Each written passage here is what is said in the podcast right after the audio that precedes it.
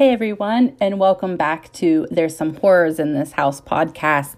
Um, I'm recording alone again today because COVID has been really messing up our recording schedule. Maiden and I are both fine, our families are fine, but just out of precaution, um, we've been kind of quarantining and just keeping safe and staying healthy um, because of the holidays and the rising numbers in the counties and whatnot. So, we just decided to forego recording this week, and hopefully by next week we are back on some kind of schedule uh, so that we can put out full episodes for you guys once again.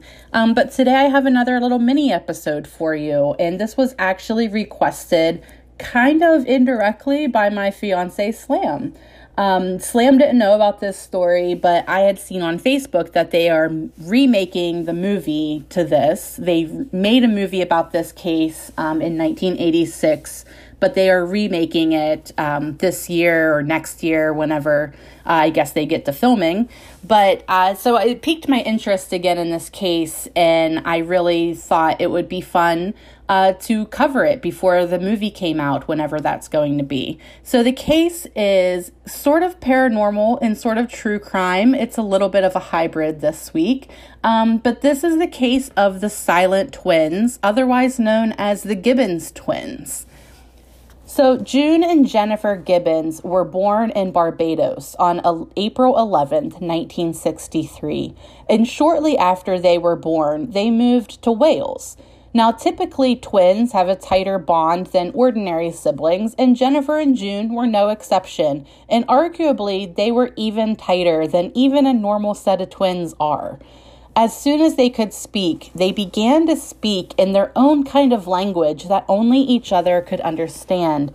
It's best described in sources as sort of a sped up version of Bajan Creole growing up in Wales and being the only black family in their community and only speaking to each other was difficult for the twins.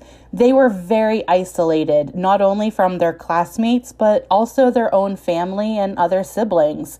This, as you can imagine, was pretty traumatic for the twins, isolating them even further and tightening their bond to each other even more.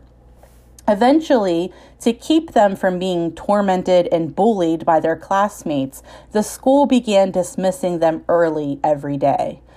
Now, their language became even more difficult for others to understand, and they also began mirroring, mirroring, sorry, that is so hard to say, mirroring each other's actions, moving as if they come from one mind.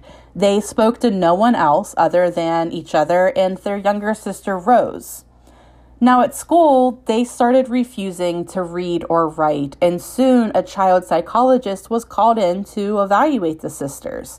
After trying multiple therapists, the twins still refused to talk to no one else. And so they were separated, being sent to different boarding schools in hopes that they would start to develop their own independence from each other. Now, this backfired because instead of encouraging the girls to live separate individual lives, the girls withdrew even more into themselves and just essentially became catatonic. Finally, they were reunited and they spent the next two years in isolation in their bedrooms.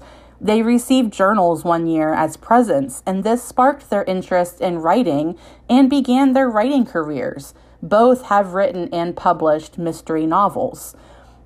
But by the time they turned 18, they began using drugs and alcohol and participated in a variety of petty crime, including theft, arson, and vandalism.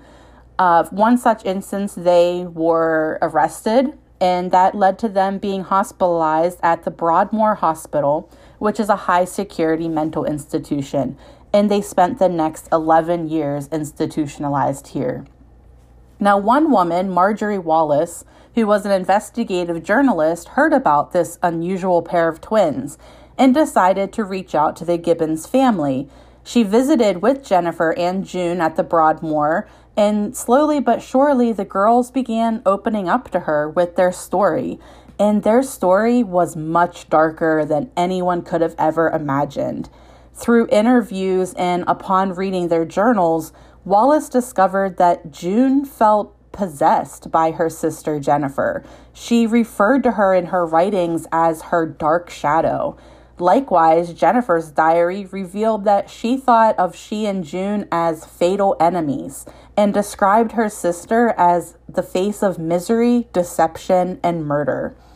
The deep, dark secret of the twins was that through the years, they began to resent each other, and eventually that resent turned into disdain and hatred.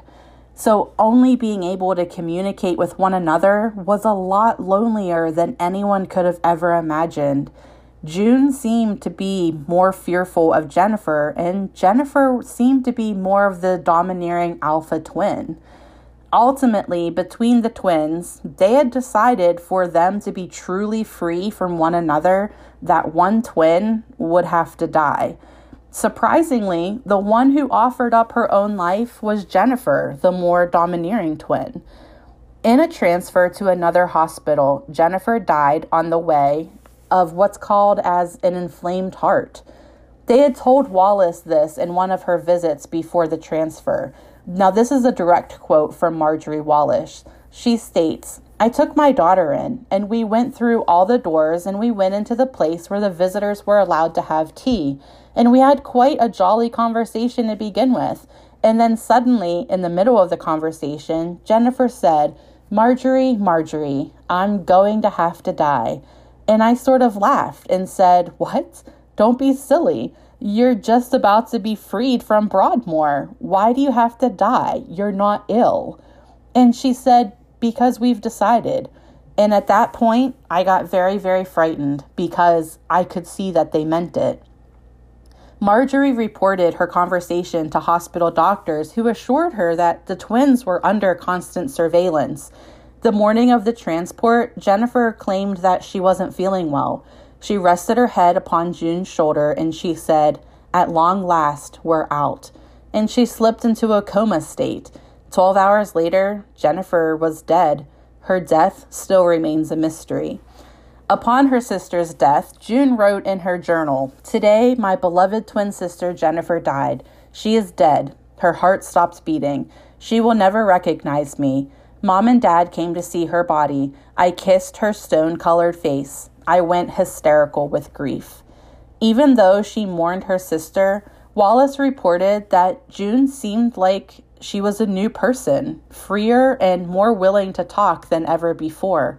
She discussed with Wallace her and Jennifer's decision that one twin would have to die and that it would now be her responsibility to live for Jennifer. June still lives today in Wales and lives a seemingly normal and healthy life. She's a part of society and her community, and she speaks to with anyone who is willing to speak to her. When she was asked why her sister and her spent 30 years of their life being silent, she said, We made a pact. We said we weren't going to speak to anybody. We stopped talking altogether, only two of us in our bedroom upstairs. The case of the Gibbons twins is just really sad and really mysterious, but I guess ultimately it had a happy ending considering that June seems alive and well and happy today. But still, it's a bizarre case. And if you're interested in hearing more about it, there's plenty of other podcasts out there that have excellent in depth episodes. This was really just a brief overview. And I just really caught my interest the other day when I saw that they were going to remake this 1986 movie.